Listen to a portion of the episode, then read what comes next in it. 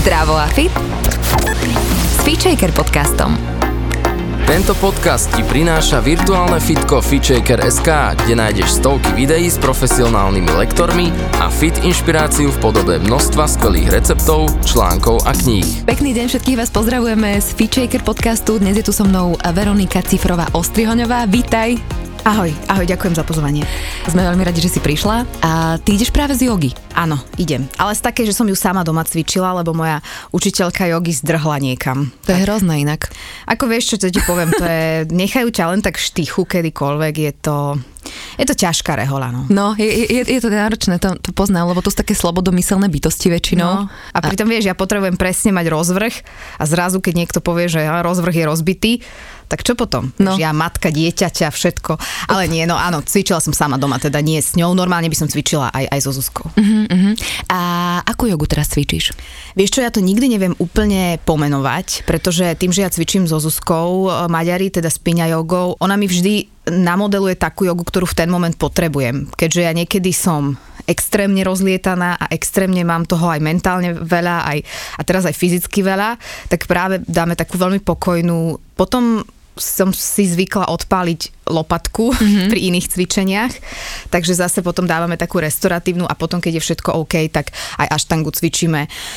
Učím sa veci z druhej série aštangy a vôbec mi to nejde, takže mm-hmm. to je zase dobrá yoga aj na môj mentálny svet, pretože ma to učí trpezlivosti a tomu, že neviem pochopiť, že prečo mi to stále nejde a ono mi to stále nejde. Ja ťa úplne chápem, lebo uh, akurát tento týždeň som si dala, že konečne sa chcem poriadne naučiť ten uh, preskok aštangový. No tak toto ja vôbec neviem. No a to toto som ja si dala neviem. bloky a vieš presne ako učím ľudí a ja, že a trpezlivosť a neporovnávaj sa a tak ďalej. som držala tie bloky v ruke a hovorím to, ale to je, mňa, mňa, mňa sa už Zuzka smeje, lebo hovorí, že tebe toľko vecí dobre ide, ale tieto preskoky. Mm-hmm, áno, ja to, to normálne vzdali. Ja mm-hmm. som si mhm. už mentálne som sa zmierila s tým, že proste ja to neviem. Mm-hmm. My sme to cvičili, učili sa, robili, vždy mi dá aj bloky, aj bez blokov, aj mi vysvetľuje, ako aj mi to ukazuje. Proste mne to nezapína v tom mozgu. Mm-hmm. Takže... Dostali sme sa sem, ale ako tebe prišla do života yoga? Vieš čo, ja som nad tým už uvažovala dlhodobo, pretože veľakrát sa ma ľudia pýtajú túto otázku a ja ju vlastne tak on and off, čiže aj veľa, aj málo cvičím podľa mňa od 18 rokov, čo sú dva roky. Hej. Čiže čo je už e, teda 12, 14 rokov, no mám 32 teraz, tak si to vypočítajte. Inak čerstvo. Áno, čerstvo. Všetko najlepšie ti želám. Takže ja cvičím ju vlastne odkedy som odišla na vysokú školu a ja som išla na prvý rok na vysokú školu do Paríža. A to bol taký ten vysokoškolský život so všetkým všudy, keď to poviem nespisovne, pretože aj sme veľa boli hore, aj sme veľa žurovali, aj sme sa veľa učili, všetkého bolo veľa a spánku bolo málo a zdravého života bolo ešte menej. A jedného dňa som sa prechádzala po Paríži a je, bolo tam jogové štúdio mm-hmm. Na ulici a to bola tá hot yoga, tá Bikram. Vtedy sa to ešte volalo Bikram, teraz už je to hamba. Už radšej Bikram, nie. Mm-hmm, ale, ale bol to vtedy Bikram yoga, čiže tá, čo sa cvičí v 42 stupňoch Celzia cca. A oni mali takú akciu, mali vycapenú tabuľu, že prvých 7 dní vlastne cvičíš iba za cenu jednej hodiny. Mm-hmm. Aby si sa na to buď teda namotala, alebo nenamotala. A ja som tam vošla a hovorím si, že možno toto je cesta, ako trošku vyvážiť ten môj život, ktorý tu teraz vediem. Ktorý... Veľa krásantov, veľa kávy, veľa, veľa vína. Veľa, vína. veľa, veľa ako nie je toho zdravého. A vošla som tam a mne sa to tak zapáčilo a pritom to bolo, že taká tá typická Bikram yoga šala, proste hlava na hlave, všetci spotení až po uši. Všetci len, matku. všetci len v tých uh, takých naj, najúspornejších šatách. Ja som mala, že dlhé legíny a tričko, myslela som, že umriem. Ale takí tí chlapci iba v takých Aha. spodkoch všelijakých. Najprv som nevedela, či som nezatulala sa niekde inde, mm-hmm. ako že tam zavrú dvere a začne sa tam iný typ cvičenia nejaký, ale nezačal sa. A tak sa mi to zapáčilo, za tých 7 dní som odchodila a už som potom začala začala chodiť. A nebola to vôbec lacná vec vtedy, Mm-hmm. A myslím si, že ani teraz to nie je lacné, ale vtedy to bolo naozaj ešte v Paríži také ako keby, že som musela rozmýšľať nad tým, či mi to, hej, že či mi to akože za to stojí do toho investovať relatívne dosť peňazí, lebo ten prvý týždeň bol lacný, to bolo pár eur, ale potom už samozrejme sa, sa platilo normálne. Ale povedala som si, že áno. To znamená, že kúpila som si nejakých 10-15 lekcií alebo tak nejak a potom som začala chodiť. Celý pobyt v Paríži som chodila, potom keď som sa vrátila domov som zase prestala na, na leto. A potom v Amerike, už som potom doštudovala v Amerike a tam zase jogy bolo všade veľmi veľa. Čiže tam som striedala všeličo, všelikde. Ale reálne, takže akože koncentrovanie k joge som sa dostala, keď som sa spoznala s tou mojou učiteľkou, alebo teda lektorkou, alebo guru, alebo ako sa to volá, kamarátkou, Zuzkou Maďarí, ktorá učila jeden taký workshop niekde, kde som bola, alebo niečo podobné a ja som potom bola v Amerike cez leto a veľa sme chodili s mojím mužom na jogu. Tam sme naozaj pomaly každý deň, bolo tam fantastické štúdio, kde presne som zistila to, že keď si nájdeš toho svojho človeka a ten svoj štýl jogy, tak vôbec si neprekáža ísť tam každý deň. Môjmu mužovi to viac prekážalo ako mne, ale mne sa to veľmi páčilo. A naozaj sme mesiac koncentrovane chodili, proste 5-6 krát do týždňa. Mm-hmm. A vrátila som sa z tej Ameriky a hovorím si, že no tak teraz potrebujem nájsť toto tu na Slovensku. Možno nie tak často, mm-hmm. lebo tak nie si na dovolenke, ale, ale do nejakej miery. Ja som totiž doma jogu sama nikdy necvičila. Mm-hmm. Ja som nikdy to nechytilo. Ja už teraz áno, ale kedysi som sa nevedela k tomu doma vôbec nejak dokopať, ani aj keď sú rôzne hodiny na internetoch, tak ja som to tak necítila. No a, a tak som si dala raz na Instagram, že hľadám učiteľku jogy, ktorá by mohla chodiť domov, lebo už som aj vtedy mala roz, dosť veľa roboty a vedela som, že viem si tak ako keby to upratať, keď by niekto prišiel ku mne. No a, a ona sa ozvala? Sa mi, ozvala sa mi veľa ľudí, Aha. ale ozvala sa mi ona a ju som si trošičku pamätala z toho, z toho workshopu, kde Jasne. sme sa stretli, takže som si povedala, že skúsime. No a to bol nejaký rok 2017 možno, Takže tak už nejak. dlho spolu ste celkom. My sme spolu už dlho, alebo 2018 možno, aby som zase netrepala a dokonca my sme spolu teda odvtedy a odvtedy cvičím už tak normálnejšie, áno, že aj častejšie, aj, aj doma už sama cvičím, pretože už si viem aj sama niektoré veci tak poskladať, prípadne teraz naozaj cez tú pandémiu toho internetového cvičenia bolo toľko, že sa dalo si nájsť. Odkedy mám dceru, tak je ešte náročnejšie všetko si zorganizovať, mm-hmm. čiže keď viem, že spí a viem to využiť na to, že si chvíľku zacvičím. Napríklad ja mám dve online jogy, ktoré robím, ktoré majú 30 minút uh-huh. a a mám ich rada, je to stále to isté, ale vždy, keď tak ako potrebujem, že rýchlo si zacvičiť. Daj tip, daj tip, Vieš, čo, čo to je online. Uh, teraz si ja nebudem vedieť spomenúť, ale ja si na to spomeniem, že ktoré sú to. Uh-huh. Sú to dve rôzne. A vlastne tak si to tak šupnem sama. No ale so Zuzkou som pochopila aj to, že ono je to nie len také cvičenie, ale že veľakrát tým, že ťa ten človek už pozná, tak vie ti naozaj naordinovať to, čo ti vtedy dobre urobí. Že ja som celé tehotenstvo prejogovala úplne, okrem prvých troch mesiacov, kedy som chcela len spať ale potom, ako náhle som skončila prvý trimester, tak som jogovala a jogovala som ešte deň pred pôrodom.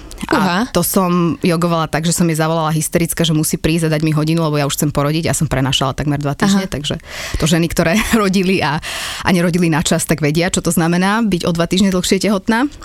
Takže ja som jej povedala, že prídi a musíš to zo mňa to dieťa dostať. Proste. Ale to je presne ten odkaz možno, že, že naozaj sa treba hýbať a že tá yoga je tak veľmi variabilná a tak, tak úžasná, že ty vlastne fakt môžeš aj len sedieť sedieť, môžeš len dýchať, že to nemusí byť vôbec to fyzické cvičenie, druhá séria štangy, tretia séria štangy to alebo niečo podobné, ale to sú, to sú fakt fyzické veci, ale že úplne iný rozmer ako keby. A my ako sa s tou Zuzkou napríklad rozprávame, tak ono postupne, postupom času vlastne ona začala cvičiť aj s mojimi rodičmi, s mojim manželom občas, čiže vlastne ona už je taká naša rodinná, už sa o ňu bijeme v rodine, že mm-hmm. kto ju kedy s ňou bude cvičiť. Ale teraz ako mám toho tak ako nejak veľa a proste veľa robotných vecí sa rozbieha a mám hlavu na 25 miestach, tak teraz naozaj začínam cítiť to, že už to pre mňa nie je primárne, že zacvičiť si fyzicky, čo to vždy bolo, ale že je to pre mňa sa tak akože upokojiť Tišiť. a že tú hodinu sa sústrediť na ten dých, lebo pri žiadnom inom športe alebo pri žiadnej inej aktivite toto ja nepociťujem. Ani pri behu, ani pri nejakom inom cvičení. Ja sa tam snažím, makáš si v takom adrenalinovom kolečku a pri tej joge teraz prvýkrát začínam naozaj cítiť, že poviem, že dajme si radšej pomalšiu, poďme radšej sa sústrediť na tie veci, lebo ja to teraz prvýkrát naozaj mentálne potrebujem. A presne mi to Zuzka hovorila, lebo ja som doteraz bola taká, že a ešte a dajme si pomaly osmu sériu. Ty taký silič, že? Ja Ty ideš. Silič, mm-hmm. áno, ja som, a ona mi to vždy hovorí, že musím sa upokojiť, že to je môj základ, že nádych a výdych a nesiliť to a nechať to ísť. No to pre mňa, keď mi niekto povie, tak si hovorím, že hey. dobre. Presne mi hovorila, že to príde niekedy ten moment, kedy budeš chcieť taký ten pokoj na tej podložke. Ja som chcela vždy najväčší cirkus a urobiť takú stojku a taký ten a Ale to je, taký, toto. to je taký vývoj, ja si aj myslím, že to je naozaj veľký vývoj. Ja si pamätám eh, pred desiatimi rokmi môj bojovník, ako vyzeral. To ja som mala zaťaté zuby a poď a poď ešte nižšie a, a pomaly ma vnútorne tak triaslo, že čo by som ešte mohla urobiť iné. A teraz je to naozaj o tom, že napríklad dnes ráno naozaj som si, že len potrebovala dýchať. Ale to je tiež niekedy ako keby tej mysli povedať, že moja zlatá, nepresvedčaj ma tu, že dnes sa rozhodujem pre toto. Takže úplne ťa chápem. No je to krásna cesta. Ako ja si myslím, že komu sa to raz niekde zarie do hlavy, tak už tú jogu potom nepustí. Ja to stále hovorím, že sú rôzne typy aktivít, ktoré robím tu a tam viac a menej ale tá yoga je taká, že aj keď s ňou ja nejaký čas prestanem, napríklad teraz mám fázu, že ju cvičím málo proti môjmu bežnému štandardu, tak viem, že zase príde moment, kedy to bude pre mňa každý deň aj sama, alebo mm-hmm. aspoň tých 15 minút, aspoň nejaké pozdravy slnku, aspoň nejaká meditácia, nejaké dýchanie. Že si myslím, že to už mám niekde zakodované. Spomenula si meditáciu a ako to u teba vyzerá alebo prebieha, lebo každý to má samozrejme inak. Teraz veľmi veľa sa otvorila téma aj duševného zdravia, aj meditácie a tak ďalej a je to naozaj, myslím si, že až taká nevyhnutnosť, alebo bude sa to stávať takou nevyhnutnosťou v tomto celom rýchlom životnom tempe, a aby sme sa nejak vrátali k sebe a trošku stišovali. A teda ja hovorím za mňa, lebo myslím si, že v tomto som veľmi možno podobná ako, ako ty, že trž, trž, trž, trž, alebo mala som to tak a tak som sa ja dostala napríklad k joge. Ako vnímaš uh, meditáciu a ako sa ty stišuješ? Ja som si dala predsavzatie, že budem meditovať asi už 18 krát v mojom živote mm-hmm. a, a teraz od nového roka veľmi intenzívne, pretože už som mala fyzický pocit, že ja neviem si vypnúť hlavu, že ja som si večer láhla spať a ja som nevedela ešte hodinu zaspať. Ja som človek, ktorý kde láhne tam spí a môžeš vedľa mňa rúbať drevo a ja spím. Mm-hmm. To naozaj môj spánok je, by sa dal skúmať. A zrazu som začala mať to, že som si lahla a v tej posteli jednoducho som sa prevalovala, už som bola nervózna, že za chvíľku, ja neviem, sa zobudí malá alebo niečo a ja nebudem mať ani chvíľu spánku.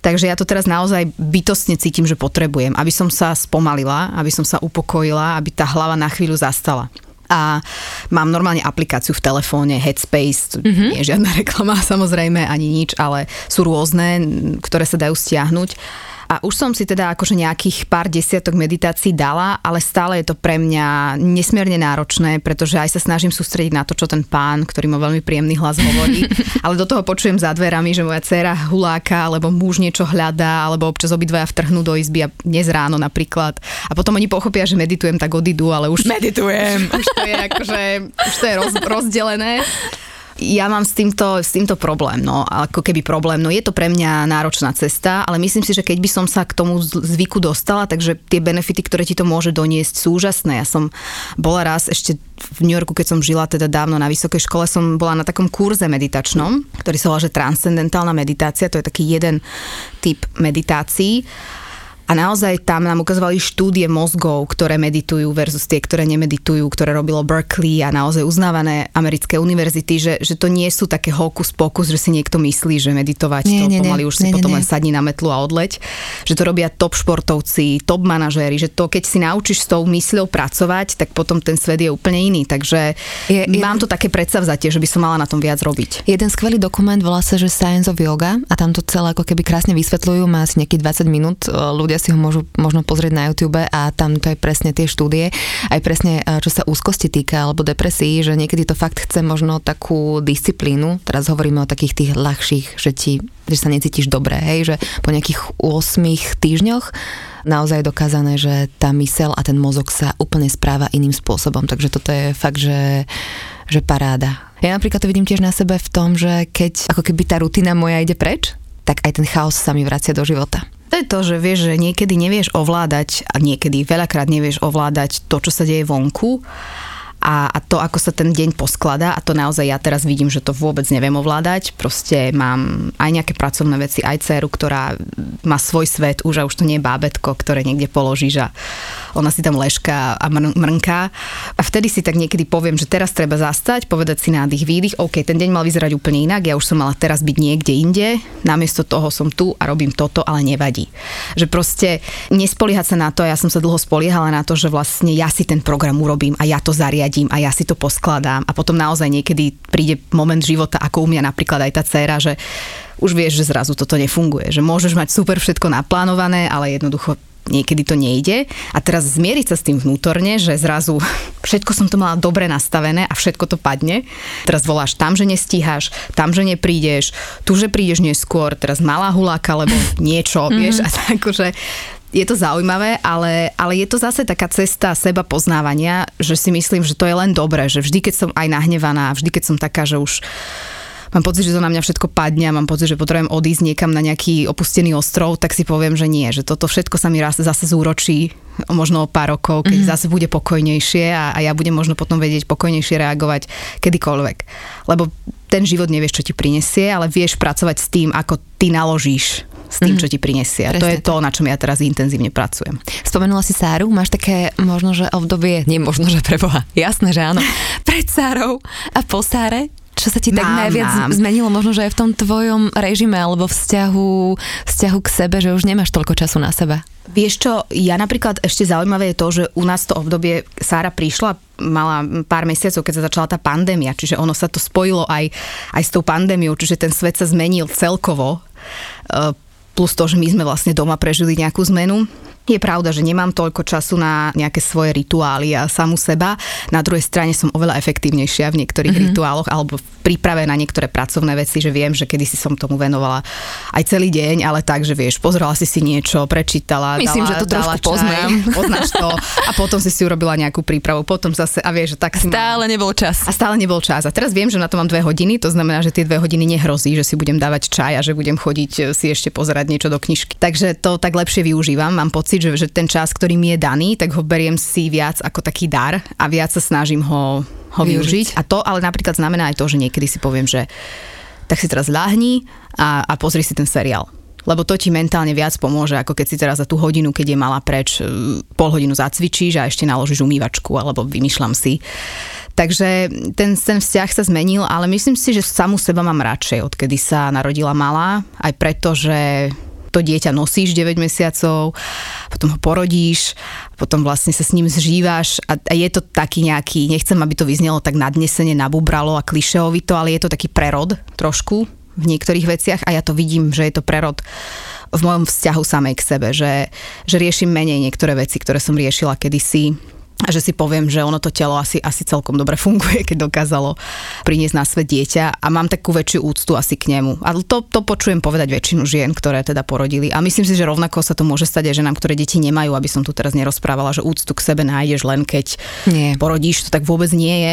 Len hovorím, že ja sa mám o trochu radšej. Včera, alebo neviem, či to bolo dnes, si pridala aj taký jeden post, lebo však eh, bol Valentín a tam si tiež krásne napísala o sebaláske aj si tam podotkla, že možno, že nie veľmi veľa ľudí s tým bude súhlasiť, že najskôr si potrebuješ naozaj vytvoriť ten vzťah k sebe a že v prvom rade ty si tam a až potom sa niekto môže pripojiť, keď tebe je dobre.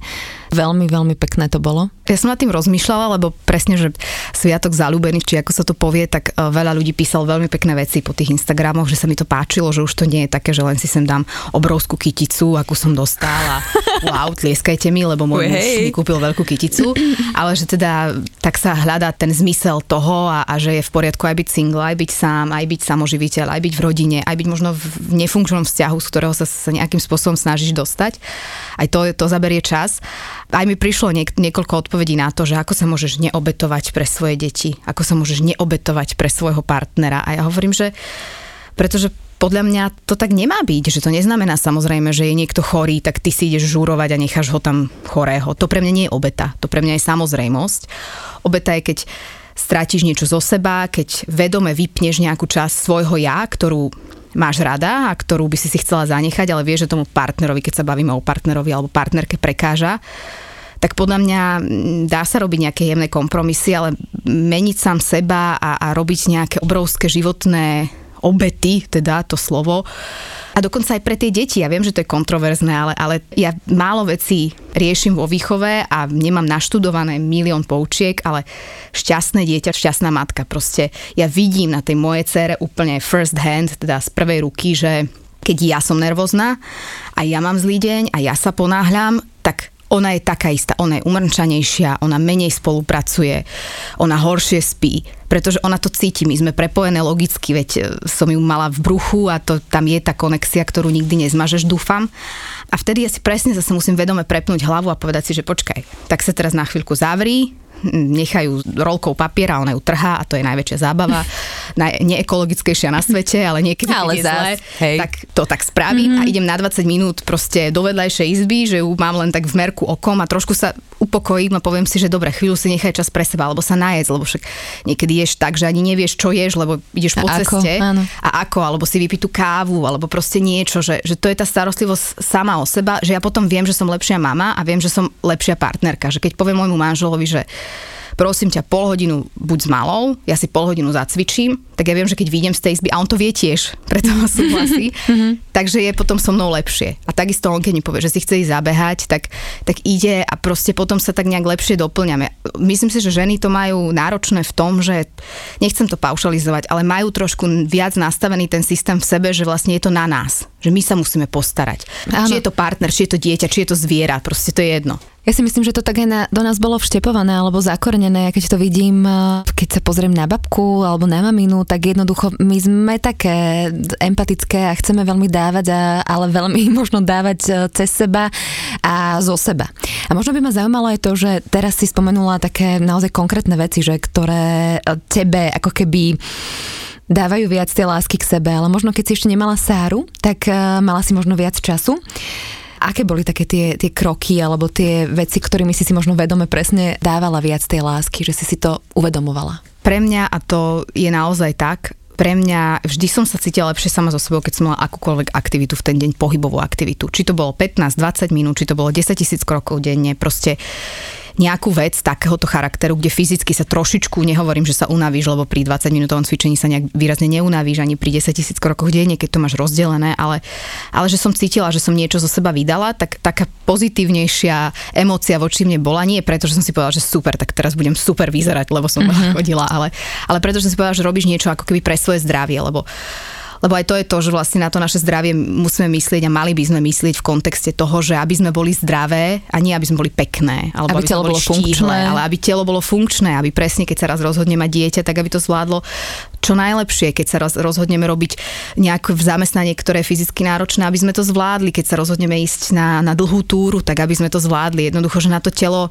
ja som sama zo svojej skúsenosti pozerala viac ako na nejaký vizuálny element, viac ako ten funkčný element. A možno tam prišiel ten moment s tou mojou dcerou, kedy mi ukázala, že ono je to primárne funkčný element a nič vizuálne pekné na ňom v tom momente nie je, ale ale vlastne dostane sa tam, kde má. Takže pre mňa tak pestovať si vedome to zdravie, že si dáš, že som si dala dobré jedlo a že som si to dala v pokoji. Vieš, že som sa neponáhľala, že som to nezjedla niekde v kuchynke, v telke, už odchádzajúc, alebo v aute, alebo niekde, ale sadla som si bez telefónu. Mne napríklad robí dobre byť bez telefónu a zistujem, že a hlavne v tejto dobe, že je to priam ako keby nesplniteľné, lebo bola som sa teraz pred pár dňami prechádzať s kamarátkou po veľmi dlhej dobe a mala som telefon v taške naozaj 3 hodiny. Vôbec som ho nevyťahla, lebo dieťa bolo na poriadku, vedela som, že keby zvonilo, tak samozrejme zdvihnem, ale, ale vedela som, že to je v poriadku a nič iné, že proste nechcem v tie 3 hodiny riešiť. A ja som si našla asi, že 16 neprijatých hovorov a potom také WhatsAppy, že okamžite sa mi prosím Veronika ozvite. A Veronika, prosím vás, toto potrebujem. A to boli veci, ktoré nebolo nutne riešiť v tom momente, hej, že nebolo to, že horí dom, poďte to hasiť, mm-hmm. ale bolo to, že chceme sa dohodnúť ohľadom tohto termínu na toto. Mm-hmm. Vieš, ja som si to zrazu pozrela a hovorím si, že wow. Ja mám taký pocit, že my sme toto presne riešili s jednou kamarátkou, ktorá robí marketing a, a sociálne siete ona vyhodila zo svojho života, že ASAP, lebo jej stále písali, že ASAP a písali jej v sobotu, v nedelu a, a sme to riešili, že a, ako naozaj ľudia niekedy sú totálne neohľaduplní, alebo OK, niekedy sa niečo udeje, ale napíšem to tým spôsobom, že mohli by ste, prosím vás, toto sa deje. Že vlastne si ani neuvedomíš to, že, že halo, niekto má súkromný život, že a toto je to, nechcem dvíhať telefón. Presne prežívajú, ale ja to chápem, lebo aj ja som sa zase hneď preniesla do toho, že niekedy aj ja, ja nerozlišujem veľmi, že sobota, nedela, útorok, lebo v tej našej profesii, to jasné, sama poznáš, jasné. tam to nejak ako nezávisí od toho. Niekedy máš voľno v pondelok a robíš ako drak sobotu a proste, no a čo. Čiže ja ako nejaké víkendy nerozlišujem a to si musím niekedy vedome povedať, že halo, ale tento človek nerobí v tomto biznise a bude na mňa pozerať ako na blázna, že prečo mu ja píšem v sobotu o 10. večer. Mm-hmm. Takže to si musím mentálne povedať. Ale tiež niekedy sa dostaneš do, vieš, do takého toho, že to moje je to najdôležitejšie a teraz vlastne musím to rýchlo spraviť. Čiže ja sa na tých ľudí nehnevám, len som bola, fakt to bol pre mňa taký zaujímavý moment, že som ten telefon potom vytiahla. Po dlhom čase som naozaj, že takto dlho bola bez neho a pozerám sa na to a mám pocit, že som bola že 3 roky od toho telefónu preč. Vieš, že som nezdvíhala, že už po mne vyhlasili pátranie. Horská služba. Horská služba a za chvíľu príde policia má hľadať. Alebo minister vnútra niekde za, za rohom bude vykúkať.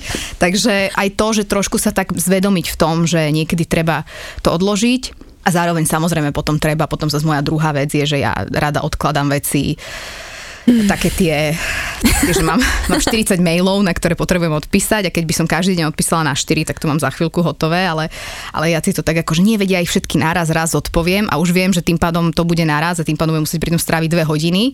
Takže to, to sú také moje práce na samej na sebe. A všeobecne podľa mňa niekedy je fajn aj to, a to som si uvedomila veľmi neskoro vo svojom živote, že, že si povedať, že, že dobre si toto spravila lebo ja som typ človeka, ktorý si povie, že no, skončím niečo a že no a toto mohlo byť inak. A si taká perfekcionistka, že? Hej. A, a to je potom zlé aj na, aj na ľudí okolo, lebo potom samozrejme, že aj na nich máš niekedy väčší nárok ako, ako na možno priemerný iný človek. Ale na seba je to ťažké, lebo vlastne nemám ja veľakrát pocit, že wow, super. Ja to úplne to poznám a až potom niekedy feedback okolia bol, že ale však toto si urobila a ja, že dobre, ale to som urobila, to som si odfajkla a, a ideme a ďalej, ďalej, čo ideme no, ďalej? A no, stále no, ako keby, ako keby Ale to je tá doba, myš... ktorá ťa k tomu trošku ako keby núti, alebo trochu ťa k tomu povzbudzuje, vieš, a že, že niekedy som tak povedal, že dobre, tak si vydýchnuť, že fajn, akože nejdem zo seba umrieť, ale ako nebolo dobre, to zle. Môže vieš, byť. dobre, môže byť, ideme ďalej. Tu by som sa možno zastavila, ty si veľmi dávaš výzvy. Som si pozrela, že si behala, neviem, 100 kilometrov alebo koľko. Za aké obdobie to vlastne bolo? Za mesiac, za január. Mhm. To inak vôbec nie je tak hrozne veľa, ale... Ja viem, ja len keď si predstavím ten beh, akože ja som si povedala, že behám po lese a len tak, keď sa mi chce. Ale... To v mojom, v mojom ponímaní by bolo, že nikdy, takže ja si Áno, nemôžem dať takúto Ale tu výzvu. presne ako keby ide o to, že dať si tú výzvu, dať si tú disciplínu, lebo ty potom sa ako keby nikdy neposunieš niekam. Môže to byť, že nechajme sa unášať týmto flow, ale my musíme byť asi niekde v strede toho flow a v strede tej disciplíny, aby to nejak fungovalo a klapalo a niekam sme sa posúvali. Takže toto ma celkom zaujíma, tieto tvoje výzvy. Vieš to sú také výzvy, že ja si ich aj dám, občas ich aj poruším, zase nejak sa s nich nerúcam. Bola som rada, že sme dobehli tých vyše 100 kilometrov za ten mesiac, lebo sme to dobiehali naozaj v posledný deň a tým, že sme nemali čas chodiť, môj manžel so mnou chodil väčšinou behať, že sme nemali čas chodiť, že každý deň pomenej, tak sme išli párkrát do týždňa 11 alebo tak kilometrov, čiže už to bol dlhší nejaký časový horizont. Takže to som mala dobrý pocit, ale zase vieš, skončili sme a moja prvá myšlienka bola, že máte, že super, tak sme dobehali a moja reakcia, že no ale mohli sme aj rýchlejšie. Mm-hmm. Vieš? Mm-hmm. A, on mi, a on vtedy mi tak hovorí, že aha, a že teraz sa zase zastav. A ja som sa vedome, ako som to povedala, zastavila. Hovorím si, že kokos, že ja čo nie som bežec, ja nemám nejak veľmi rada beh, ja si nemyslím, že som úplne stavaná na beh, proste robím to, lebo mám pocit, že je to efektívne kardio, ktoré sa dá robiť kdekoľvek zadarmo a v zásade na vzduchu. Na vzduchu, čiže to sú tri kritéria veľmi dobré ale nie je to, že mňa to baví. Môjho muža to baví, môj muž sa teší, keď ide. Ja keď vidím, že si obúvam tie tenisky, tak prekonávam 6 štády odmietania, kým sa dostanem von z tých dverí. Takže namiesto, aby som povedala, že dobre, tak si si dala túto výzvu a, a si to odškrtla, tak mne hneď, že uh-huh, tak sme mohli rýchlejšie. A čo no. ťa baví? Čo ťa, že úplne, že najviac? Akože športového charakteru? Akéhokoľvek. Vieš, čo mňa veľmi baví čítať? To je vec, ktorú si musím tiež vedomejšie plánovať do svojho dňa a do svojich e, dní, pretože dá sa to tam niekde vtesnať, len musíš tomu niektoré veci obetovať, napríklad video na YouTube si pozrieť alebo odpísať na Instagrame a podobne, takže dá sa to, nebudem sa tváriť, že nie. Ale čítanie mňa upokojuje, baví, vzdeláva a zabáva, takže to je niečo, čo, čo mám veľmi rada. Tá yoga ma baví, Mm-hmm. Yoga je tiež jeden z mála tých aktivít, ktorá sa na ňu teším 9 z 10 razov. Proste viem, že aj keď sa mi nechce vstať, alebo tak, tak viem, že už ako sa dám na tú podložku a urobím ten prvý pozdrav slnku, že už potom to pôjde dobre že to nebude nejaké trápenie alebo niečo podobné. Um, teraz som si našla také cvičenia, také 30 minútové denne, vlastne 6 dní do týždňa, ktoré tiež niekedy cvičím, že nestihnem v ten deň, tak potom docvičujem 2-3 v iný deň. To sú také ale high intensity, že vlastne také 45 hitko. sekúnd, mm-hmm. áno, cvičíš a 15 oddychuješ a máš 3 také kolá to je práve to pre moje mentálne nastavenie pre typ človeka, ako som ja, je to toto to najjednoduchšie, že ísť krátko veľmi naplno a potom krátko oddychovať. Vieš, že nie dlhodobo v strednej nejakej frekvencii. Ja sa usmievam. Ale, ale vieš, taká tá výbušnosť. A to zase napríklad mi tá Zuzka povedala, že to nemám robiť, lebo ja práve potrebujem pracovať na tom svojom. Ja úplne s tebou do istej miery súhlasím, lebo ja som vlastne len jogovala a tým, že prišlo mi jedno leto, asi pred dvomi, tromi rokmi, si hovorím, že vzdelávaj sa v tom a ešte takýto kursy urob a ešte toto, aby si mohla tým ľuďom dodávať viac a neviem čo. A ja som si úplne sa cítila, že že som vyhorená a že ja chcem ísť behať, alebo že chcem ísť tancovať. Takže tiež som to ako keby prestala, že, že siliť a potom mi presne prišlo, že ja sa chcem spotiť. No, úplne. A tieto hitkové. A vieš, čo teraz robím? Normálne ráno si tam podložku, dám si ten začiatok aštangy, do toho si šupnem hitko a potom si dám tie, mm, už na zemi tie všetky veci proste, ktoré sú. A takto mi to proste teraz sedí a idem už do také väčšej možno voľnosti, že Áno, mne sa to páči, že, že vlastne urobíš si to ty sám, ako ty to cítiš, lebo Áno. sú rôzne, aj to mne napríklad jediné bolo dlhodobo nesympatické na joge alebo na niektorých druhoch jogy, že sú veľmi rigidní a veľmi striktní a nesmieš mať toto a nesmieš mať takto a toto musíš mať oblečené a takto musí vyzerať tá šala a taká tá sekvencia a keď ju dáš inak, tak potom proste príde jogový boh a vyfliaska ťa. Ale strašným štýlom ťa vyfliaska. A toto ja, ja, ja, ja takéto nemám rada. Ja sa vtedy v takýchto momentoch tak ako stiahnem poviem si, že hups, tak vy si to robte, vy super super, že, že vám to takto vyhovuje, ale mne to vyhovuje trochu inak, že, že každý by si mal nájsť to, čo jemu alebo jej vyhovuje, že nie je nejaká šablóna a, a netreba počúvať ľudí, ktorí ti tvrdia, že je šablóna na čokoľvek. No v tomto s tebou úplne súhlasím. Poďme sa dostať aj e, k jedlu.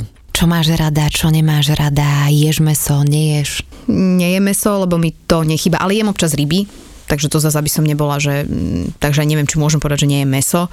Vyhýbam sa niektorým druhom mesa, ale rybu si občas dám. Ja napríklad mám veľmi rada tuňaka z konzervy. Pán je gurmán, tak to som ja. Tuňak z konzervy s nejakou kukuricou je pre mňa úplne že dobré jedlo. A inak sa snažím, takto ja mám vždy také, že ideálne obdobie a potom také reálne obdobie. A ja si myslím, že pre mňa mentálne a fyzicky je vegánstvo super cesta.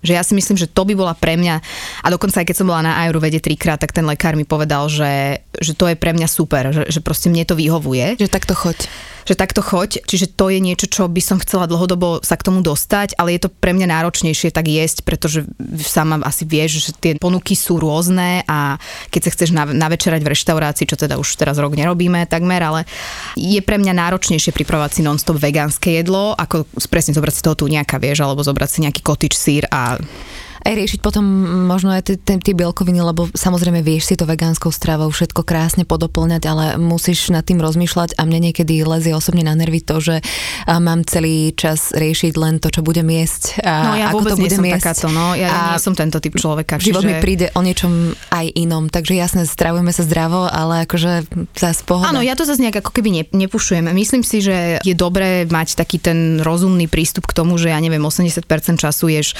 fakt rozumne a 20% sa u, uvoľníš a dáš si čokoľvek, ale ja zase aj odkedy sa narodila tá naša dcéra, tak tak ako keby menej mám času veľmi analyzovať, že čo a kde a ako. My s mojim manželom si extrémne veľa jedla objednávame, čo nie je úplne šťastné ale nemáme úplne čas ešte sa tak do tej kuchyne namontovať, aby proste sme stihli aj jej navariť, aj ju nakrmiť, aj nám, aj, aj mm, žiť ten normálny život. Viem, že veľa ľudí toho má oveľa viac a stíhajú to, takže majú môj obdiv. Ja hovorím, ja som momentálne tu, v tejto fáze a asi asi je v poriadku tá fáza. Takže ja si myslím, že môj, môj cieľ je, že naozaj jesť vegánsky, ale neviem, kedy sa mi to úplne podarí. Minulý rok som mala január celý vegánsky a nebolo to až tak náročné, ako som si myslela, ale vtedy ešte práve, že boli tie reštaurácie otvorené, vtedy ešte nebola pandémia a to bolo naozaj, že som mala v reštaurácii že rýžu a nejaký šalát. Zemiaky som si nedala, lebo zemiaky väčšinou robia na masle, ani ti to nepovedia, mm-hmm. vieš, že to je taká prirodzená vec. Mm-hmm. Čiže už som bola trošku taká otrávená z toho, že mne to vajíčko zase veľmi chutí, mňa aj sír veľmi chutí. Mm-hmm. Čiže to nie je, že ja by som tieto veci nemala rada pri mese, meso mne nechutí principiálne, mm-hmm. takže ja nemám žiaden problém, pre mňa to nie je žiadna obeta, nie je z meso, to Jasne. nie je, že wow, tak ona si odtrhá od úst. Hej. Ja som odjak živa od malička vždy zjedla prílohu a meso nie. Poďme sa porozprávať možno aj o ženách, lebo ty ideš dosť do týchto tém a čo sa mne teda veľmi páči. Ty o sebe hovoríš, že si feministka.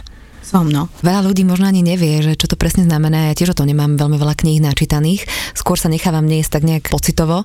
Čo pre teba feminizmus znamená? To si podľa mňa dobre vystihla, že mnoho ľudí nevie, čo to je a, a je to v poriadku, lebo ja tiež nemám 200 kníh načítaných. Pre mňa je to úplne prirodzená nejaká hodnotová cesta. Pre mňa je to taký morálny kompas, ktorý hovorí len o tom, že by mali byť ženy rovnako cenené ako muži, mali by mať rovnaké možnosti ako muži, mali by byť rovnako oceňované, oceňované platovo ako muži, mali by byť na nich podobné nároky ako na mužov a nie ani väčšie, ani menšie.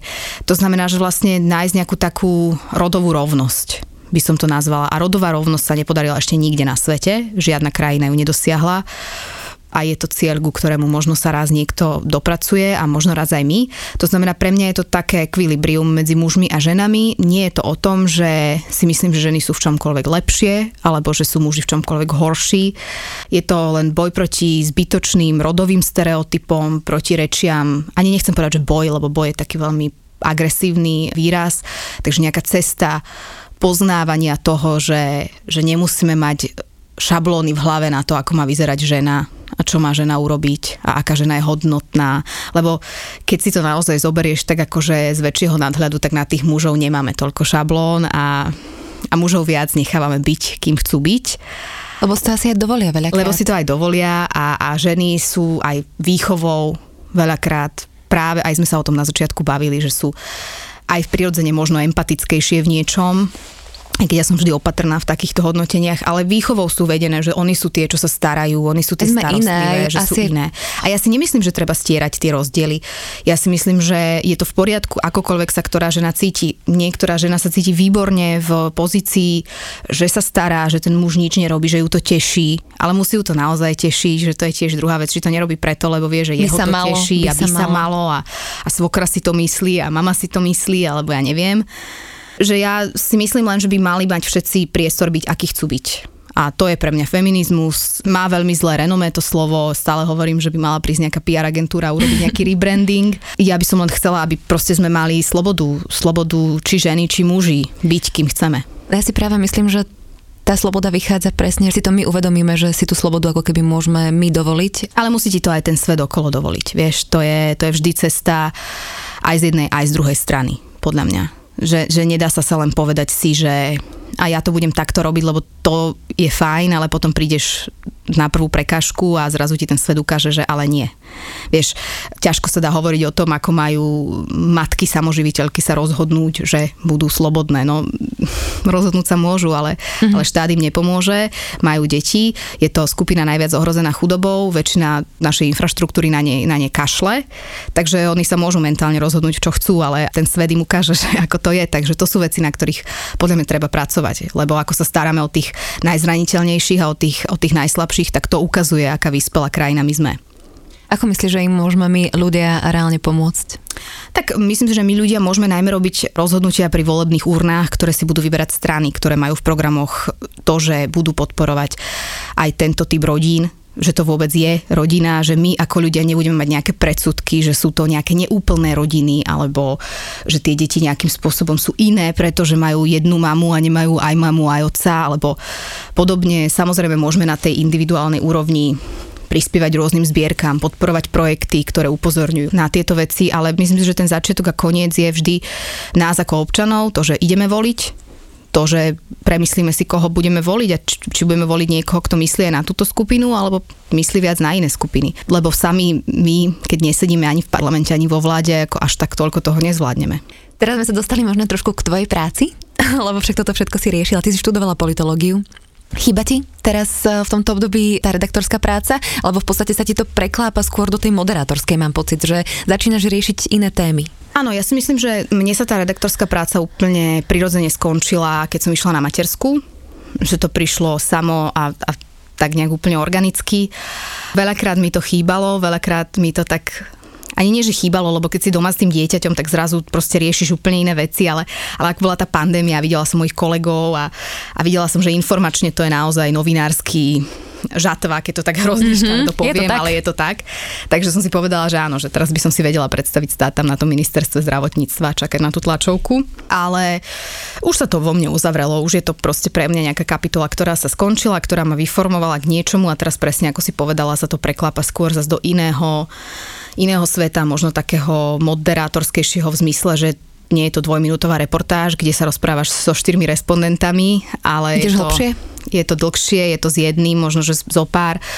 Prešla som aj do tej RTVS, teda už teraz a, a budeme tam robiť reláciu panelovú diskusiu, takže to je zase niečo, čo je veľmi spoločné s tou redaktorčinou, ale aj veľmi rozdielne. Aké témy budete rozoberať? Vieš čo, budeme rozoberať čokoľvek, o čom sa rozprávajú Slováci a Slovenky, čiže súčasné aktuálne témy, či je to, keď by to bolo v čase, kedy sa volil špeciálny prokurátor, tak to bude voľba špeciálneho prokurátora, či sú to dopady izolácie počas pandémie na deti naše, či je to stav zdravotníctva, či je to stav školstva. Proste je tam obrovské množstvo tém a určite aj také nejaké príjemnejšie, možno, že témy. Ľahšie. Ľahšie, ale uvidíme, lebo teraz ten svet nie je úplne ľahký. Takže musíme nájsť taký, taký balans toho, aby to bolo aj trošičku povznášajúce, ale zároveň, aby to odrážalo to, čo žijeme. Mne sa ale veľmi páči, že tie, keď otváraš nejaké témy, tak stále končia tak nejak pozitívne a s ľahkosťou sú podávané a mám taký pocit, že toto je ako keby tá cesta toho, ako môžeme niektoré veci vyriešiť. Ja si myslím, že akákoľvek ťažká téma sa dá odkomunikovať aj s troškou ľahkosti a nadhľadu. Myslím si, že lepšie sa to k ľuďom dostane, keď je to trochu podané tak, dokonca my v tej silnej zostave v RTVS budeme mať ako stálu hostku Simonu Komičku, ktorá bude tam za ten humor, pretože aj v, a budú to aj ťažké témy, ale práve tam si myslím, že sa pekne ukáže to, že keď tam je trošku toho humoru, tak sa ti niektoré veci k tebe jednoduchšie dostanú, že ti viac utkvejú v pamäti, lebo to nie je akademické len, ale je to proste dané na takú tú bežnú rovinu toho, že sa vieme aj možno nie zasmiať, že sa chytáš za brucho, ale pousmiať. Aj uh, tvoj manžel Saifa, Maťo, je dosť taký vtipálek. Ako to máte doma? Dosa doťahujete, alebo No my nie sme vtipní doma ani jeden. Nie? Ale nie, no. Ako kedy, ako kedy. Máme také svetlé momenty, ktoré vždy si tak hovorím, že teraz by nás mal niekto nakrútiť a to si niekde uložiť pre nás do nejakého archívu, že ideme v aute a, a my napríklad veľmi radi komentujeme rádiové vysielanie. Uh-huh. A tam vieme byť obidva relatívne vtipní alebo televízne vysielanie, to je ešte, ešte druhá cesta. Ale inak e, ako kedy, no ja stále hovorím, že môj manžel je skôr vtipný pred cudzími ľuďmi ako predo mnou. Alebo keď má väčšie publikum, tak aby som bola presná. Keď má väčšie publikum. Zavola, že susedov áno, áno, druhý a potom... Keď by som k nám volala susedov, tak aby sme mali akože úplne varieté doma. Ale e, tak normálne zas. Akože vieme, my, myslím si, že niektoré veci, aj také tie náročnejšie situácie niekedy tak ako odľahčiť takým takým, takým možno niekedy až čiernym humorom, lebo môj manžel stále hovorí, že on sa naučil od otca, že sranda musí byť aj keď fotra vešajú, takže, takže on to dosť intenzívne Aha. aplikuje veľakrát a je to, je to celkom osviežujúce, ale pre cudzích ľudí to môže byť aj trochu také akože odstrašujúce, keď by to videli. Takže my máme svoj spôsob komunikácie, my si zo seba robíme žarty a neberieme jeden druhého veľmi vážne ani seba.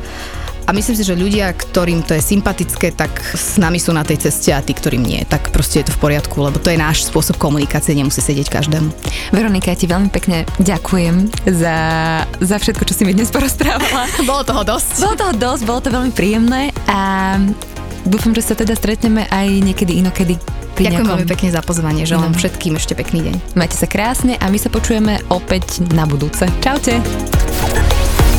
Počúvali ste Fitchaker podcast. Ja som Adriš Pronglová a teším sa na vás na budúce.